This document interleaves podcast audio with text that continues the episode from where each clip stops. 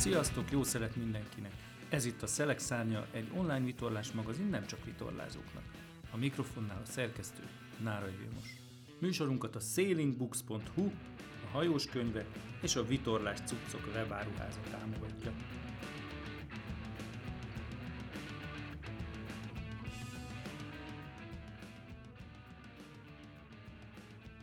Januári adásunk témáiból. Először egy interjút hallhattuk Érdi Márival, aki a hónap elején szerezte meg negyedik ifjúsági világbajnoki címét, és a Szelek szárnya hallgatóit beavatja a verseny részleteibe. Édesapja Érdi Gábor is a vendégünk volt, ő pedig az élsporthoz szükséges családi háttérről beszél. Szelek szárnyán szabályosan rovatunkban ezúttal a célba érésről lesz szó. Vendégünk volt Flug aki a Magyar Vitorlás Szövetség újjáalakított versenyrendezői bizottságának vezetője.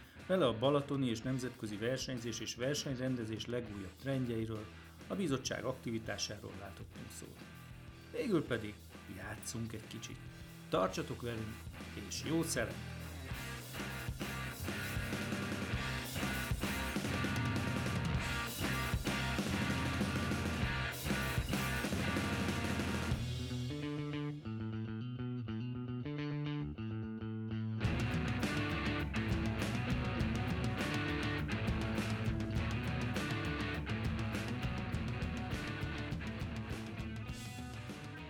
Nagy örömmel köszöntöm Érdi Márit, úgyhogy a stúdióban egy világbajnok ül itt mellettem, aki nem is egyszeres világbajnok, hanem ha jól láttam, akkor négyszeres. Márit, még fel tudod sorolni ezeket a címeket? Igen, fel tudom sorolni. Az első az 2013-ban volt, ez by C2-es hajóosztályban ez az ifjúsági olimpiának a hajóosztálya, és itt erre a versenyre úgy mentem ki, hogy az első ötben szerettem volna szerepelni, mert az első öt kvalifikált az ifjú olimpiára, és végül sikerült nyerni, és ez nagyon nagy meglepetés volt, és nagyon örültem mert tényleg előtte nagyon sokáig izgultam, hogy sikerüljön az első öt, és a versenyen sokáig a második helyen álltam, és az utolsó nap sikerült ugye megnyernem. A második siker az 2014-ben volt a Lézer Radiál ifjúsági világbajnokságon, ahol az U17-es kategóriát sikerült megnyernem, és az U19-es pedig második lettem és ugyanezen a versenyen 2015-ben az ifjúsági világbajnokságon sikerült 10 ponttal nyernem, úgyhogy 6 futamot megnyertem. Ennek nagyon örültem, mert nagyon sokat dolgoztam a télen, és, és ide is úgy utaztam, hogy az első háromba benne legyek. A, az utolsó, meg amit a legnagyobbra értékelek, az pedig öm, most volt Maláziában, decemberben, és ide is úgy utaztam ki, hogy az első háromban szerepeljek, és ez már magában nagyon nagy siker lett volna, még egy bronzérem is, mert még soha magyarnak nem sikerült ezen a versenyen érmet szerezni. Hát ehhez külön is gratulálunk, ugye ez, egy, ez, ez a legfrissebb világbajnoki cím, és én úgy tudom, hogy még egy még egy extra díjat is nyertél, tudsz erről mondani néhány szót, hogy mi is ez a díj? Ö, igen, ez a, úgy hívják, hogy a Banked Julin díj.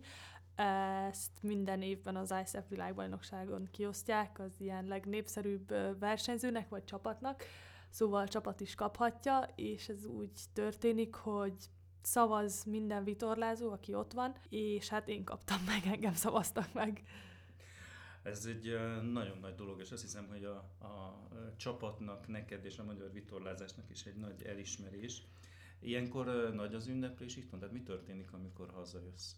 Reptéren ugye a családom várt, meg néhány tévé, de igazából a legjobban szerintem még ott a helyszínen ünnepeltünk ott a barátaimmal, és ugye a verseny után, meg a családommal itthon. De még az itthoni vitorlázókkal nem nagyon találkoztam, amióta itthon vagyok. Nem rossz ez egyébként, hogy csapat nélkül ilyen egyszemélyes magyar csapatként vagy kínos? De hát megvannak a hátrányai, meg az előnyei is megvannak azért, mert így sokkal többet ugye barátkoztam a külföldiekkel, úgyhogy így még tényleg megismertem sok új embert, pedig már ismertem azért a mezőnynek a nagy részét. Azt is tudni kell, hogy Márima, hogy itt ül mellettem éppen egy vizsgáról jön. Egyébként ez hogy sikerült? Ugye nem vitorlázás, hanem most kivételesen az iskolában kell helytállni.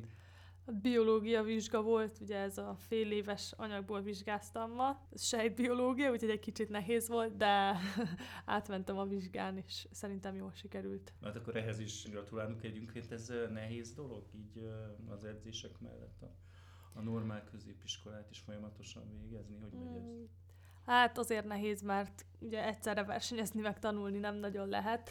A kisebb versenyek alatt akkor szoktam tanulni, így Skype-on keresztül a magántanárok segítenek, és amikor itthon vagyok, akkor a fő hangsúly az általában az iskolán, meg a tanulmányokon van. Értem, tehát akkor uh, legközelebb mikor mész iskolába? Még a fizika meg a történelem vizsgám az nincs meg, úgyhogy uh, azokat még le kell tenni, és azután majd megyek edzőtáborozni. Beszéljünk egy picit erről a Maláziáról, mert uh, ugye itthonról ezt általában csak a Facebookon, meg az interneten kísértük figyelemmel. Milyen ez a hely egyáltalán, milyen, milyenek ott a viszonyok, milyen szél volt, milyen a Hát a mindenki azt mondta, hogy kis szél lesz, és hogy nagyon fog forgolódni, de az edzésnapon 28-án akkor kipróbáltuk a hajókat, és ott már egy ilyen 10-12 csomós szél volt, és hát azért még rendesen forgolódott meg. Úgy volt, hogy három pálya volt a versenyen, és mi voltunk a legtávolabb, szóval a legtávolabb a parttól, és ott forgolódott legkevésbé a szél. Part felől végig. Ott kaptatok hajót? Tehát a hajótestet az ISAF adta? Gondolom vitorlát vittél. I- nem, nem, a hajót is, meg a vitorlát is, meg árbocot is mindenki ott kapott, hogy ugye így még jobban előek legyenek az esélyek, és um, tényleg vadi új volt minden, csak a köteleket vittük magunkkal. Ilyenkor szerelgettek egy kicsit, egy picit máshol vannak a veretek, vagy nincsenek is fönn, nektek kell fölrakni? Um, hát föl, fönt voltak, meg kötélfogót is raktak, szóval minden volt a hajón, a kötelek ugye azok meg már be voltak állítva mindenkinek, ahogy, ahogy jó volt, úgyhogy nem nagyon sokat kellett szerelgetni, csak ugye rárakni a hajóra a köteleket, meg a gurtnit, meg ilyeneket. Értem. Akkor ez végül is meglepett, vagy, vagy valami olyasmi volt, amik a viszonyokat tekintve, mint amit vártál, mint amire számítottatok előre? Nem, nem, egyáltalán nem erre számítottam, mert a versenyen ugye első versenynapot ilyen 25 csomó szél volt. Az első futamban borultam is kettőt. De igazából örültem neki, és a verseny végére pedig leállt a szél, úgyhogy nekem ez a legjobb igazából, hogyha mindenféle szél van, mert akkor tudom hozni az átlag helyeket, és így se, nincs olyan, hogy végig nagy cél van, és akkor valaki, aki nagyon jó nagy célban, az így elmenne. Úgy láttam, hogy nem annyira jól indult a verseny, 3-5-6, tehát akkor ez magyarázza egy kicsit a nagy szél, vagy szokni kell? Öm, a harmadik helyem, ugye abban, abban a futamban borultam kettőt, az úgy volt, hogy, hogy az első krajcban eléggé, öm, eléggé elugrottam a mezőnytől, vagy volt egy kis előnyöm, szerintem ilyen 50 méter az első bójánál. A krajcbójánál összeakadtak a köteleim, és nem tudtam rendesen beállítani a vitorlát, és eléggé pöfös volt a szél, ezért ami után leejtettem, felborultam, és így visszaestem ilyen harmadik helyre, akkor visszaállítottam ugye a hajót, és hátszélben följöttem megint így a, már az elsővel így csatáztunk, és akkor megint jött egy pöf, megint felborultam, mondom, szuper. Visszaestem az ötödik helyre, és akkor onnan sikerült feljönnöm a harmadikra a futam végére. Az aznapi második futamon, amikor ötödik helyen futottam be, viszont abban a futamon, ahol hatodik helyen érkeztem a célba, ott megfütyültek az utolsó hátszélen. Értem. És ö, harmadik helyen álltam, és így a hátszél végén fütyültek meg, úgyhogy onnan már nem tudtam följönni de az aznapi második futamot ott megnyertem, úgyhogy ez úgy. Igen, hát aztán, aztán úgy látom, hogy a negyedik futamtól nagyon jól alakultak a dolgok, két első hely, egy második, aztán volt egy 23 a, a 23-ban ott pedig az volt a gond, hogy nagyon rossz volt a rajtom, és szerintem eléggé izgultam, és ezért féltem, hogy a kitolnak a vonal fölé, és utána már nem tudtam kitisztázni magamat, um, kiszorultam a jobb oldalra, és jött egy eléggé erőteljes balos uh, szélforduló, úgyhogy szerintem ilyen 35 körül értem fel az első bójára, és onnan már nem nagyon tudtam feljönni, mert, mert igazából a második krajcban a mezőny fele balra nyitott, a mezőny fele jobbra nyitott előttem, én meg próbáltam középen felmenni, de ennyit, ennyi helyet sikerült nyernem. Azért izgultál már, mert akkor már az élen voltál, ugye? Az igen, igen akkor már vezettem, de pont egyenlőséggel. Aztán láttam egy, talán egy Facebook posztot ezután, futam után ugye nyertél még egy futamot, és egy ilyen nagyon maga biztos már itt láttunk, aki vidám volt, és azt mondta, hogy ő már nem izgul.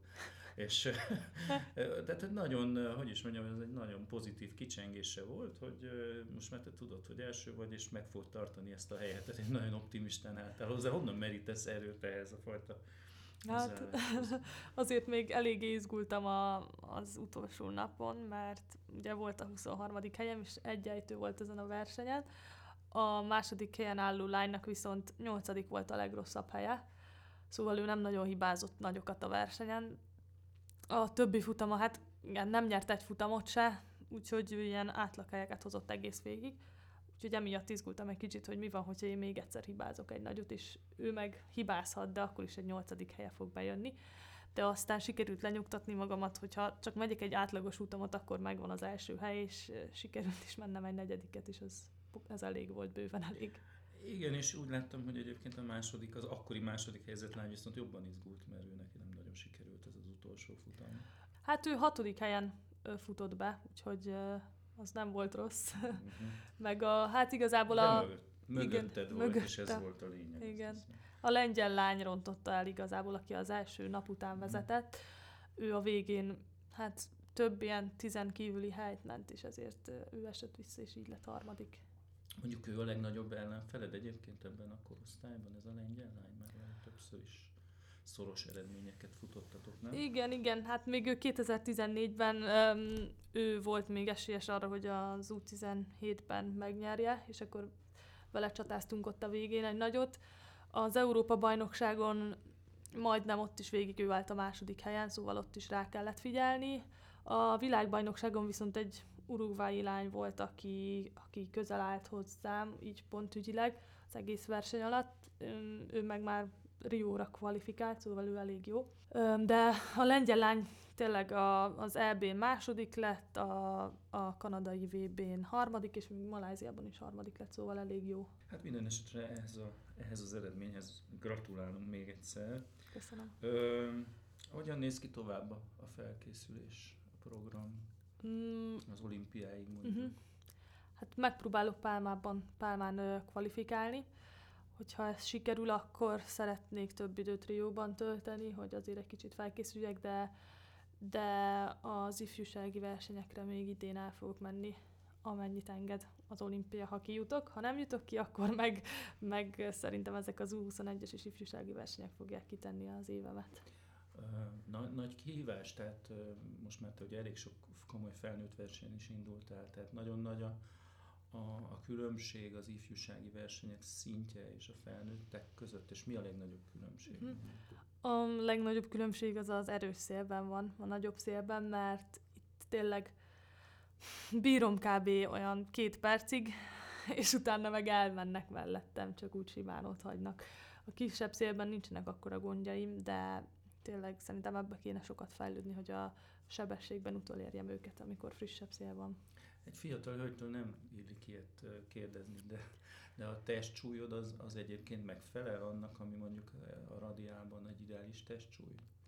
Hát most 65 kiló vagyok, ez az ifi mezőnyben, mert még a többiekhez képest ez is kevés, és a felnőttekhez képest meg főleg, ott szerintem ilyen 72 kiló, 70 az ilyen átlag, ami tényleg kell ahhoz, hogy bírjuk a nagy szelet úgyhogy ezen még dolgozom, és hát meglátjuk, hogy uh-huh. mennyit sikerül felszednem. Értem, és egyébként mit gondolsz, hogy ez mennyi idő lehet? Vagy hát nyilván ez nem csak neked szólna, uh-huh. hanem edződnek is ez a kérdés, de hát nyilván beszélgettek erről, hogy hány, hány év kell ahhoz, hogy mondjuk utol tud érni ezt a mai felnőtt élmezőnyt? Hát a cél az, hogy Tokióra utolérjem őket, és hogy már úgy utolérjem, hogy sikerüljön jól szerepelnem az olimpián. Mm, ezt én most nem tudom megmondani, hogy mennyi idő alatt fogom tudni felszedni ezt a súlyt, vagy hogy nem is szerintem előbb még, hogy többet vitorlázzak ebben az erősebb szélben, és hozzászokjak. Mert az ifi mezőnyben elég ez a súlya a nagy szélre is, de felnőttben nem. Ugye Tokió, ezt már több helyen elmondtad, hogy az az, az, az igazi cél, és az arra történő felkészülés. Ennek ellenére még így zárszónak annyit, hogy mit vársz mondjuk az idei évettől, hogy mivel lennél elégedett akár jóban, vagy akár a kvalifikációval kapcsolatban? igazából az olimpiára, hogyha kijutok, akkor kijutok, hogyha nem jutok ki, akkor nem jutok ki, mert most így nagyon sok jó nemzet nem kvalifikált még Európából, és két hely maradt. Úgyhogy ez úgy megyek oda, hogy mindent megteszek érted, de hogyha nem sikerül, akkor, akkor tényleg még van időm, mert mindenki idősebb nálam, meg akkor legalább tényleg még több időm van felkészülni Tókióra. Az ifjúsági versenyeken meg szeretnék a dobogón végezni. Engedd meg, hogy a Szelek Szárnya nevében akkor sok sikert kívánjunk neked, a felkészülésben is, meg a versenyeken is. Köszönöm. És jó szeret. Köszönöm szépen.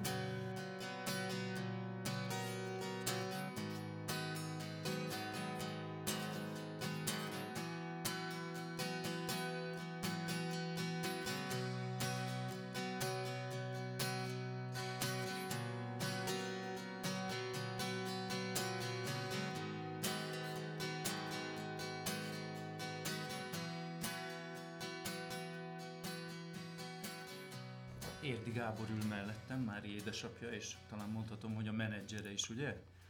Hát apukája vagyok. Ap- apukája? Igen.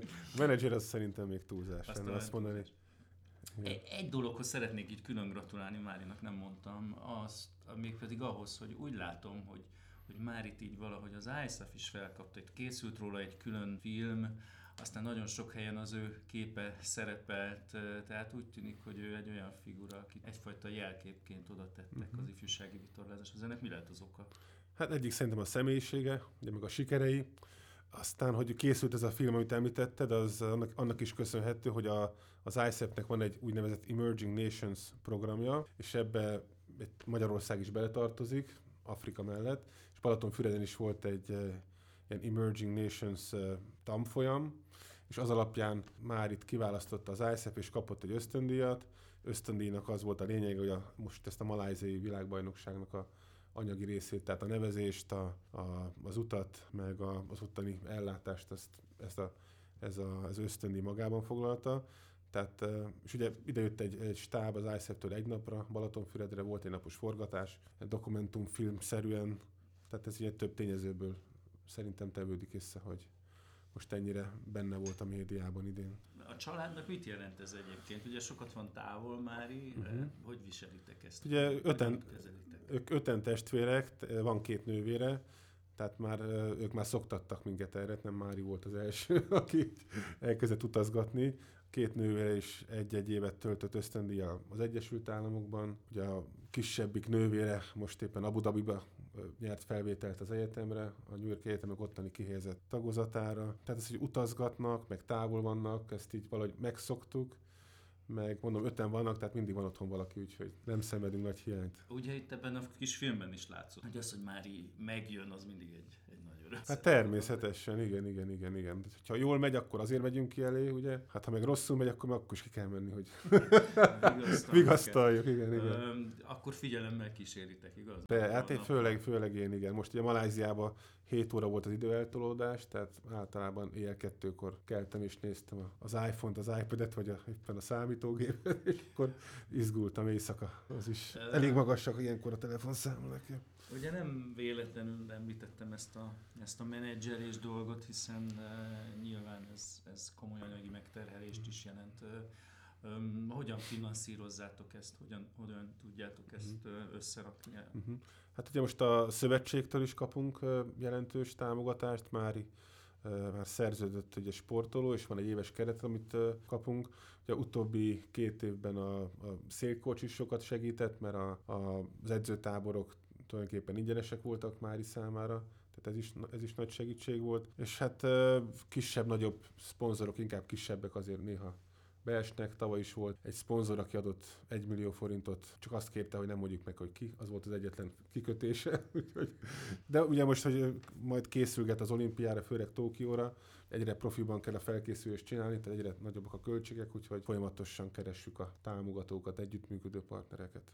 Hát akkor ezen az úton is szeretnénk felhívni mindenkinek a figyelmét, hogy aki egy esetleges olimpikon szeretne támogatni, aki a jövő nagy ígérete, az még most vegye fel a kapcsolatot a, a családdal, mert, mert most még lehet, hogy jobban lehet beszállni, mint majd később. De És szerintem még a Tihanyi hajós egyletet is meg kell említeni- mert ők is, ahol tudnak, Mári mögé állnak és támogatják. Ugyan nem árulunk el túl nagy titkot, hogyha most elmondjuk, hogy már éppen egy edző váltás előtt van. Ezt te hogyan képzeled, vagy hogyan, hogyan látjátok a továbbfejlődés lehetőségét? Te, ugye Mári az ifjúsági szinten tulajdonképpen minden megnyert, amit, amit, amit lehetett idén. 2015-ből volt a legsikeresebb ifjúsági vitorlázó, tehát U19-es a, a világon, viszont óriási a szakadéka az ifjúsági elit és a felnőtt világ elit között, tehát meg kell kezdeni a felzárkózást, és ezért szüksége van arra, hogy, hogy felnőtt csapatokkal, erős felnőtt csapatokkal edzen, ahol lehet. Vannak külföldi csapatok, akik szívesen látják, tehát most ezen dolgozunk, hogy, hogy minél több ilyen olimpikonnal és mondom erős csapatokkal tudjon együtt edzeni. Én úgy tudom, amit itt az előzetes beszélgetésből hallottunk, hogy itt több dolog is rendelkezésre áll, hát ehhez jó, jó választást kívánok mindenképpen, és azt gondolom, hogy ez a magyar vitorlázásnak is nagyon jó, hogyha ő, ő tovább tud fejlődni. Ugye te édesapa is vagy, nem csak egyfajta menedzser. Te mit tartanál mondjuk a legfontosabbnak, hogyha 5-6 év múlva még Mári még mindig az élen vitorlázik? Mi az, ami szerinted az ő életében és mondjuk így a családnak is fontos lenne? Legfontosabb az, hogy ő boldog legyen, meg vidám legyen, tehát természetesen örülnénk, hogyha folytatná vitorlázást, megnyerni az olimpiát, stb. De a legfontosabb az, hogy maradjon ilyen vidám gyerek, ameddig csak lehet. Hát úgy legyen, akkor kívánunk ehhez továbbra is sok sikert, és köszönjük Érdi Márinak is, és Érdi Gábornak is, hogy elfogadták a Szelek Szárnya meghívást. Köszönjük szépen!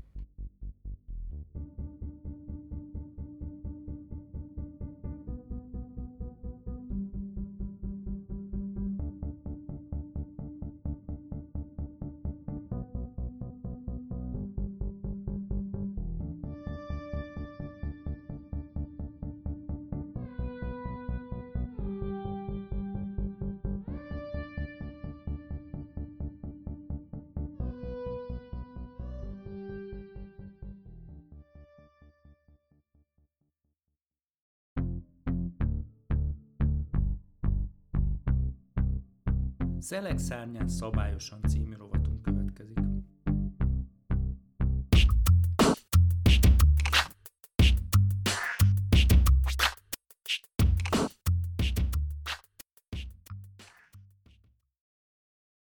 A versenyek egyik legizgalmasabb része a befutó, hiszen ilyenkor dől el, hogy pontosan hányadik helyen is végeztünk.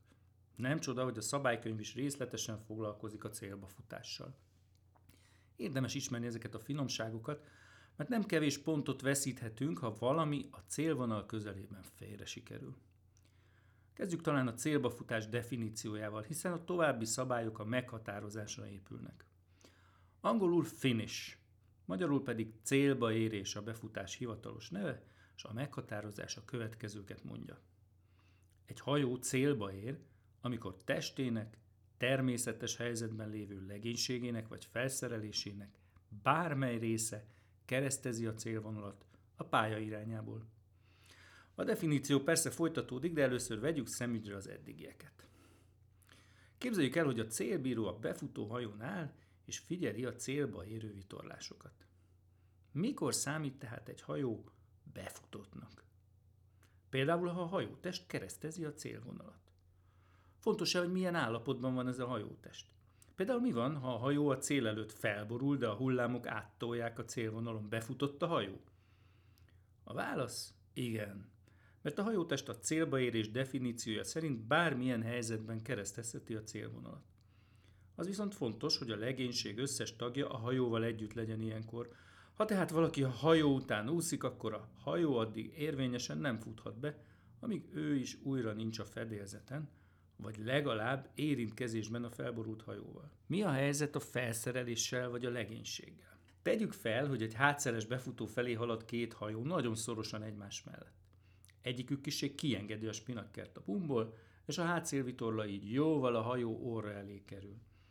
A másik hajón az egyik legénységi tag a forstákba kapaszkodva a hajó orrán áll, és előre nyújtja a kezét. Mikor fogják őket célba futottnak beírni? A válasz a definícióban keresendő, amely azt mondja, hogy a hajó természetes helyzetben lévő felszerelésének vagy legénységének kell kereszteznie a célvonalat. Angolul a normal position kifejezést használják, talán szerencsésebb lenne magyarul a szokásos vagy megszokott helyzetről beszélni, mert ez jobban visszaadja az eredeti szöveg értelmét. Visszatérve a példánkhoz, amennyiben az előreengedett spinakker az adott hajóosztályban szokásos vitorlázási módszernek számít, akkor a befutóban is figyelembe lehet venni. Ha ez eltér a szokásos használattól, például a spinakker erősen lobog, akkor viszont nem számít. A fostákba kapaszkodó azon lógó mancsaf pedig biztos, hogy nem természetes helyzetben van. Sőt, még egy másik szabályt is megsért, amely arról szól, hogy ha van a hajón kötélkorlát, az a szép magyar vitorlázó kifejezéssel reling, azon kívül nem lehet legénység. Egy trapézos hajón viszont lehet trapézolni, és ebben az esetben a legénység teste is számít a hajó célba futásánál. Az is nagyon fontos, hogy a hajónak nem kell teljes terjedelmében áthaladni a célvonalon a célba futáshoz. Egy cirkáló befutó esetén, amikor a hajó orra már átjutott a vonalon, a kormányos nyugodtan visszaejthet és félszélben hagyhatja el a célterületet. Amire viszont nagyon kell vigyázni, a célterület teljes elhagyásáig a hajó még versenyben van. Tehát ha ekkor vét a szabályok ellen, akkor javítania kell a hibáját, és újra be kell futnia. Az egyik leggyakoribb befutónál elkövetett szabálysértés az az, hogy a célvonalat jelző pályajelet megérinti egy hajó. Ha ez megtörténik, akkor a hajónak el kell végeznie az ugyanazon irányban végrehajtott egy fordulásból és egy halzolásból álló büntetőkört. Tudjátok azt, amit korábban úgy hívtunk, hogy 360 fokos büntetőforduló. Ha ezt befejezte, és a hajó teljes terjedelmével visszatért a célvonal pálya felüli oldalára, akkor újra befuthat, és ez a befutás most már érvényes lesz. A rutinosabbak ilyenkor azt szokták csinálni, hogy a bója körül írnak le egy teljes kört, amely egy krajcos befutó esetében először egy halzolás, majd egy fordulást jelent. Ezzel egyúttal vissza is térnek a célvonal pálya felüli oldalára, és onnan már is érvényesen befuthatnak. Arra persze nagyon kell figyelni, hogy a büntetőkör csak akkor teljes, ha a befejezésekor ugyanazon a csapáson van a hajó, mint amikor megkezdte a büntetést. Egyébként ugyanez az elv érvényes akkor is, ha valaki két büntetőkörből álló büntetést végez a célvonalon valamilyen szabálysértés miatt. Hiába futott be korábban, ilyenkor a büntetésvállalás után újra meg kell ezt tennie. Az ISAF, bocsánat, a World Sailing esetek könyvében elég nagy figyelmet szentelnek annak a problémakörnek, hogy a célvonalat melyik oldalról kell keresztezni. Azt gondolhatnánk, hogy ez viszonylag egyszerű, hiszen a szabály úgy szól, hogy a pálya irányából kell érkezni. Ez persze egyszerűnek tűnik, de mi a helyzet, ha tehetségtelen volt a pályarendező? Vagy a hullámzás arrébb tette a pályalet, és az lényegében párhuzamos a hajók érkezési irányával. Az esetek könyve szerint ilyen helyzetben bármelyik oldalról be lehet futni, azt a célbíróknak fel kell jegyezni. Aki az eredeti versenyutasítástól eltért, és az abban rögzített oldal helyett a másik oldalról érkezett a célba, Nos, neki lehet, hogy majd a zsűri szobában kell orvoslatot kérnie. És ennek során meg kell győzni a bírákat az igazáról, és arról, hogy a rendezők ilyen bénán rakták ki a pályát.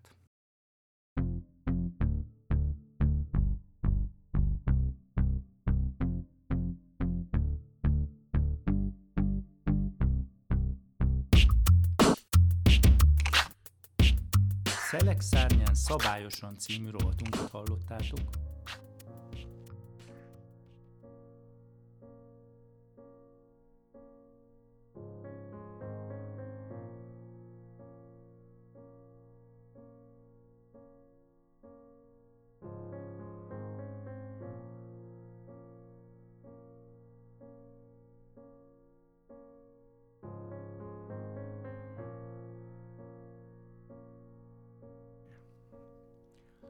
Vitorlázás általában a szabadságról szól. Mi legtöbben akár versenyzünk, akár túrázunk, szeretjük azt az élményt, hogy a, a vízen szabadon oda megyünk, ahová akarunk. Ettől meglehetősen távol áll az, hogy valaki egy bizottságot vezessen, és egy bizottságban döntsön arról, hogy milyenek is legyenek a versenyek. Aki itt ül mellettem, Flug Bence, a Magyar Vitorlás Szövetség versenyrendezői bizottságának új vezetője, aki egyébként maga is versenyző és versenyrendező is, mi visz rá valakit, aki alapvetően a vízen szeret lenni arra, hogy elvállalja egy ilyen bizottság vezetését, amelyik elsősorban papírokat gyárt. Bence. Szia! jó a kérdés, az igazából én is azt szeretem, amikor az ember kint van a vízen, akár versenyzőként, akár versenyrendezőként, de hát minden játéknak megvannak a szabályai, és ebből kifolyólag azt gondolom, hogy, hogy meg kell teremteni azt a keretrendszert, ami, amiben ezt a játékot mindenkinek megfelelően lehet játszani. És hát ezért van a bizottság. Tehát a bizottság azért jött létre, a Vitorlás Szövetség azért alakította, hogy valóban célkitűzéseinek a megvalósítása érdekében egy most már World Sailing-nek nevezett nemzetközi szervezet standardjai szerint tudjuk mi is csinálni az eseményeket a versenyeket, illetve a szakmai csapat az olyan fejlettségen, olyan tudásszintre kerüljön, ami engedélyezi, vagy lehetővé tesz, hogy nemzetközi versenyeket rendezzünk itt a Balatonon, vagy akármelyik magyarországi tavon. Egy első körben ezt a szabályrendszert kell átnéznünk, és nagyon köszönöm a bizottság tagjainak, amiben öten vagyunk főként tagok, tehát a Kazi, Kerekes Kázmér, a, a Tusnai Vera, a Hegedűs Léna, a Dávid Júli és én, illetve a szövetség részéről van egy segítségünk a Sípos Máté,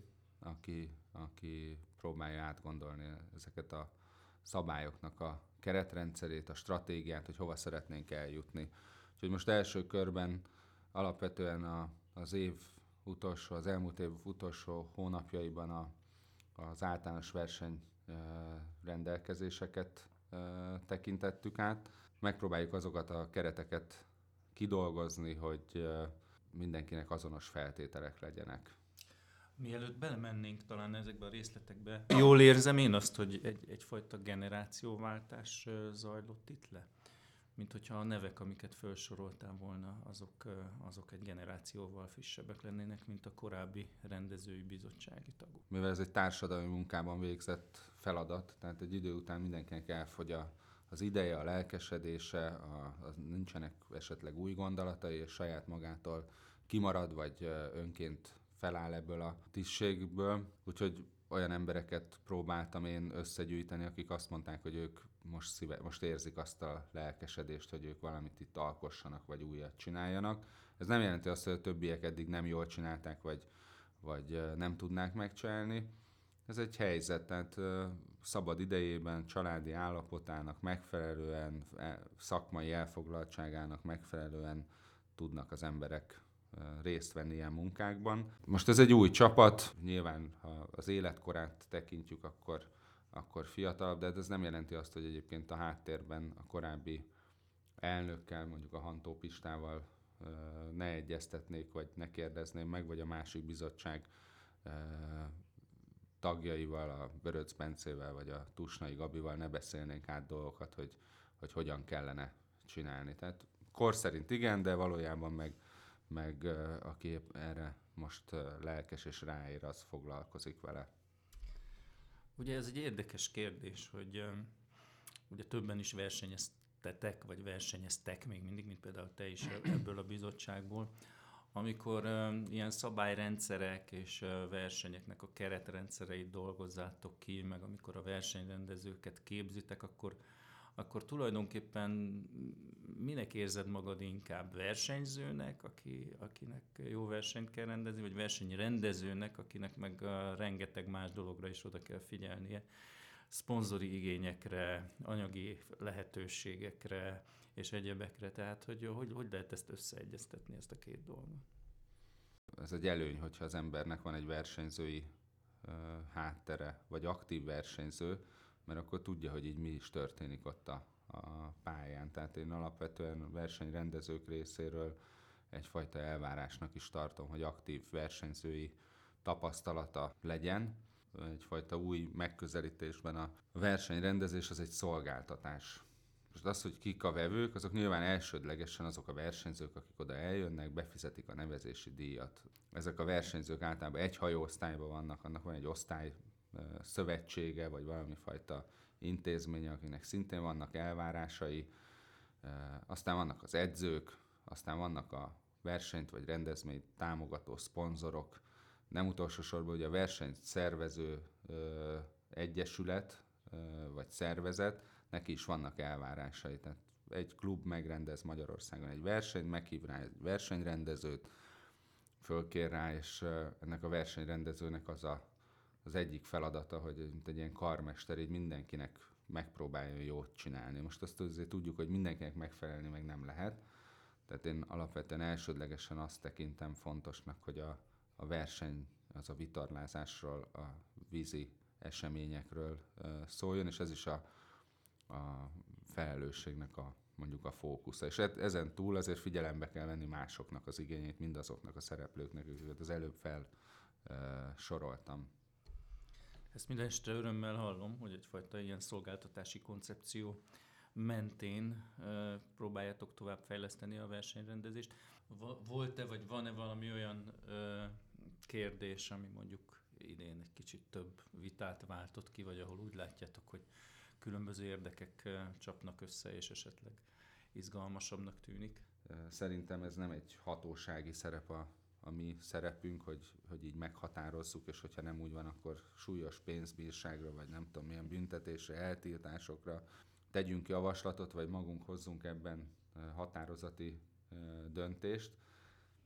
Azt kell figyelembe venni, hogy mi a legjobb a, a magyar vitorlás sportnak, mi a legjobb a versenyzőknek, mitől lesz egyszerűbb, átlátható és használható egy-egy ilyen rendszer. Persze nyilván ez nehéz, hát egy szabályzat, ez mindig csak szabályzat marad, de, de ahogy mondtam, vannak bizonyos ilyen alapelvek a, vitorlázásba. Ez az egyik, hogy mondtam már többször, ez a szolgáltatási szemlélet, ami a rendezés részéről, vagy a szervezés részéről kell, hogy megjelenjen, és ugye a vizen pedig az, hogy, hogy egy fair, egyenlő esélyeket nyújtó verseny vagy esemény kerüljön lebonyolításra. A Bencéről még azt is tudni kell, hogy a, a nemzetközi vitorlázás, tehát a World Sailingnek a, a rendszerében ő egy nemzetközi minősítésű, pillanatnyilag az egyetlen magyar nemzetközi minősítéssel rendelkező versenyrendező. Milyen terveid vannak az idei évre, milyen nagyobb nemzetközi versenyeken fogsz te, mint rendező közreműködni? Amiben a pályázati anyagban, vagy az előzetes megbeszélések szerint szerepelek, az két Európa-bajnokság, ez az egyik a 420-470 Európa-bajnokság, a másik pedig a, a Kalóz Junior Európa bajnokság, ezek egymás után lesznek augusztus első két hetében nagyságrendileg, illetve ebben az évben elfogadtam egy pozíciót, ami a, a Melchess osztálynak a European Championship koordinátor pozíciója, és arra hivatott, vagy azt a célt szolgálja, hogy a kontinens viadalok legyen az akár viada, vagy Európa bajnokság ebben az évben, szeptember elején, illetve jövőre világbajnokság, annak egyfajta koordinációját, felügyeletét, az osztály érdekeinek a képviseletét a rendező egyesülettel vagy klubbal szembe vagy amellett próbálja megérvényesíteni. Ez egy új feladat nekem, én most próbálok bele rázódni, meg megtanulni. Azt látni kell, vagy azt már most látom így, mint egy 10-15 nap után, hogy hogy hát egy kicsit másképp működnek ezek a nemzetközi osztályszövetségek, mert, mert igen komoly elvárásokat támasztanak a verseny szervezőivel és rendezőivel szembe. Úgyhogy egy-egy ilyen esemény előtt nagyjából most 9 hónappal, de inkább 10-12 hónappal, tehát majdnem egy évvel korábban elkezdik a, a versenykírásnak a megszervezését, ilyen úgynevezett site visitek, tehát oda utaznak a, a osztály delegátja, és ellenőrzik, hogy minden rendben van-e, elkezdenek gondolkozni, hogy a várható induló szám mellett milyen ö, egyéb körülményeknek kell rendelkezésre állni. Tehát ez eléggé komoly, és ö, hát ugye ezt így mi magyar módon nem így szoktuk csinálni, itt a látható az elmúlt időszakban, hogy, hogy ugye legalább a 30 nappal a, az esemény előtt benyújtják a jó esetben a verseny szervezői a, az engedélyeket, és akkor még az utolsó napon még 6-7 módosítást csinálnak a versenykírásba, és jó, hogyha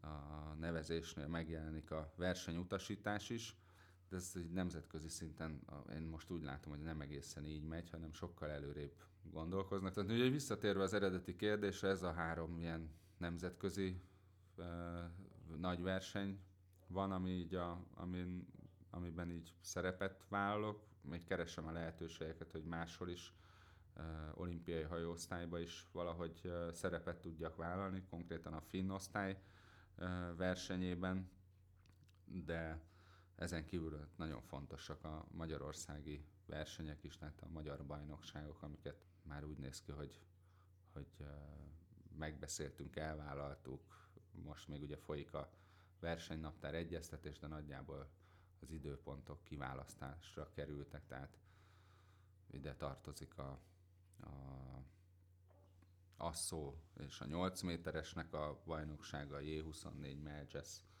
bajnokság és flotta bajnokság, úgyhogy nem tudom, a Dragon is talán, tehát ezt így majd még egyeztetünk ezekről, hogy, hogy hogyan lesz.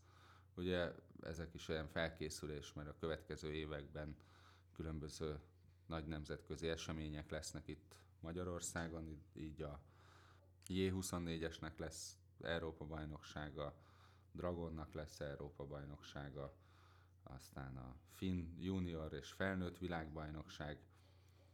Egyenlőre ezt, ahogy mondtad, a, a, én vagyok sajnos, vagy tehát én örülök neki, de sajnos csak én vagyok az egyetlen nemzetközi verseny rendező. Itt dolgozunk azon a bizottságban, hogy, hogy egy olyan minősítési rendszert és előrelépési lehetőséget, vagy támogatási rendszert találjunk ki, ahol most nem az anyagi támogatásra gondolok, hanem a gyakorlatszerzés és elméleti tudás megszerzésére irányuló támogatási lehetőséget, vagy annak keretrendszerét kidolgozni, hogy egyre több nemzetközi versenyrendező legyen, mert hál' Istennek egyre több nemzetközi verseny van, és ugye egy fenékkel több hajót nem nagyon lehet, de versenyt se meglovagolni, meg véges az ideje mindenkinek. Azért így zárszónak talán még egy utolsó kérdés, egy rövid választ azért kérünk rá, hogy minden mellett ugye azért a kalózosztályban a, a korábbi évekhez hasonlóan számíthatnak arra, hogy a, hogy a pályán is látunk téged, ugye? Hát igen, ez a versenyző társakat így mindig mondják, hogy inkább én rendezem a kalózbajnokságot is, mert akkor biztos nem kell attól tartani, hogy esetleg dobogósok, vagy meg is nyerjük a versenyt. De nem, tehát én 29 éve vitorlázom együtt a Szabolcs barátommal, úgyhogy nem hiszem, hogy ezt a szezont kihagynánk, tehát ott leszünk a kalóz versenyeken is, mint versenyzők is. Akkor az összes kalóz versenyhez, amin indultuk, jó szelet kívánunk, és köszönjük a Szelek Szárnya nevében, hogy itt voltál, és megosztottad velünk a gondolataidat. Én köszönöm a lehetőséget, és én is jó szelet meg fair versenyeket kívánok mindenkinek.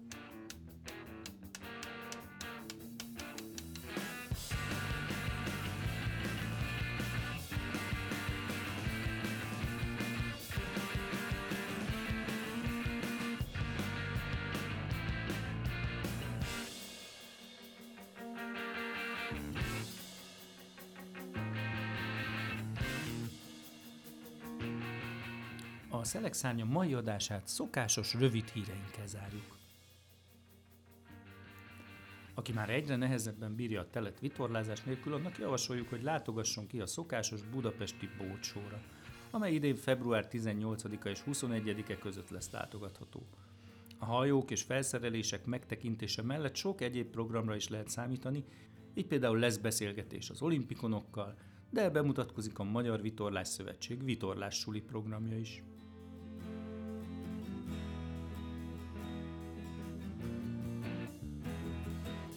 Fanándor, ahogyan az várható volt, benevezett a legnehezebb egykezes földkerülő versenyre, a november 16-án Franciaországból rajtoló Vendée Nevezését a szervezők a 19. helyen fogadták be. Nándinak minden esetre jó felkészülést kívánunk, és több szerencsét, mint a Spirit of Hungary eddigi két versenyen.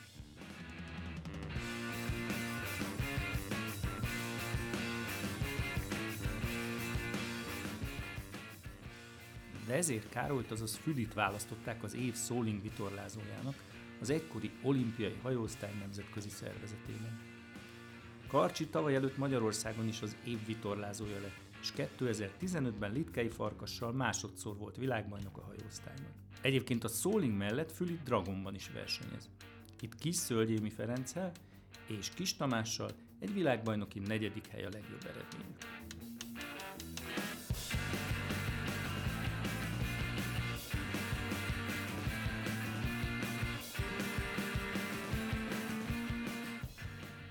Miami világkupa versenyen három magyar lézeres kezdi meg a válogatózást az olimpiára januárban. Tomai Pufi tavaly bravúrosan kvótát szerzett Rióra, ám ez önmagában nem jelent automatikus indulást a számára. Az osztályban úgy egyeztek meg, hogy a vadnai testvérek és Pufi négy versenyen döntik el egymás közt, hogy kiutazzon Rióba. A versenyek sorában a januári amerikai verseny lesz az első.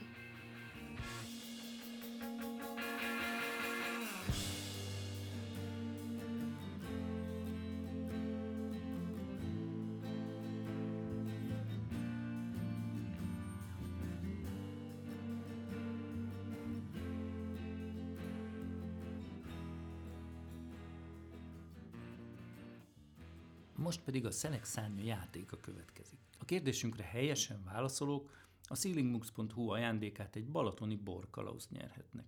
A kérdés pedig a következő. Adásunkban szó volt egy magyar vitorlázóról, aki az év vitorlázója is volt már, és két világbajnoki címet is nyert nem régiben. A kérdés az, mely hajóosztályban versenyez ez a vitorlázó, és mi a beceneve? Kérjük tehát, hogy a hajóosztályok nevét, illetve ezt a becenevet küldjétek el a Szelek Facebook oldalán, vagy pedig e-mailben a játékosok között, akik helyesen válaszolták meg a kérdésünket. Kisorsolunk egy balatoni borkalauzt.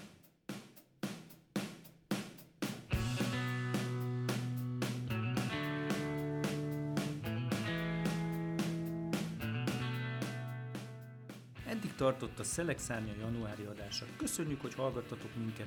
Véleményeteket, észrevételeiteket, megjegyzéseiteket várjuk a Szelek Szárnya Facebook oldalán. Műsorunk a sailingbooks.hu a vitorlás és hajós könyvek és kiegészítők webáruházának támogatásával készült. Legközelebb februárban jelentkezünk. Jó szeret, és mindig legalább 10 centi vizet a kíl alá. Sziasztok, a Szelek és Nára Jövi most hallottátok.